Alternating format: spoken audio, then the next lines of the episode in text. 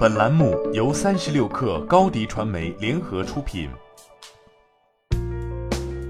本文来自界面科技。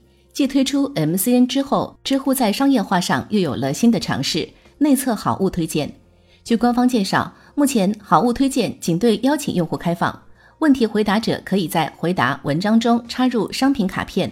如果用户购买该商品，问题回答者可以获得相应的收益。从界面新闻收到的文件来看，知乎和京东实现打通并捆绑，被邀请的用户可以直接为京东商品导流。从操作流程来看，被邀请用户需要绑定联盟账号，增添擅长品类，写回答，插入商品卡片，发布回答，用户点击购买，回答者获得返佣收益。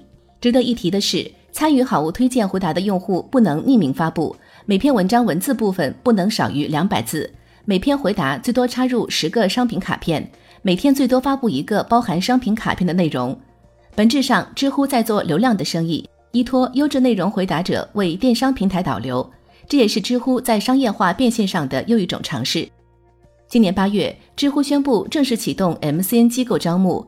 知乎表示，成为知乎认证 MCN 合作机构，可以获得优质创作者孵化扶持、商业机会优先合作。运营绿色通道等多项激励权益等。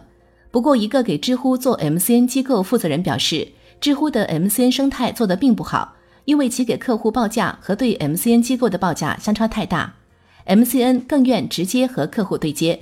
同时，因为其用户属性和社区生态，知乎普通用户对广告有抵触情绪，广告转化率相较于微博等平台较低。今年九月，知乎官方公布了最新数据。知乎个人注册用户总数超过一亿，日活跃用户量达两千六百万，人均日访问时长一小时，月浏览量一百八十亿。从以上数据来看，知乎正在变得大众化，但如何平衡商业化和社区氛围，对于知乎而言一直都是不小的挑战。不止一位知大 V 对界面新闻表示，相较于其他平台，知乎大 V 的收入普遍较低。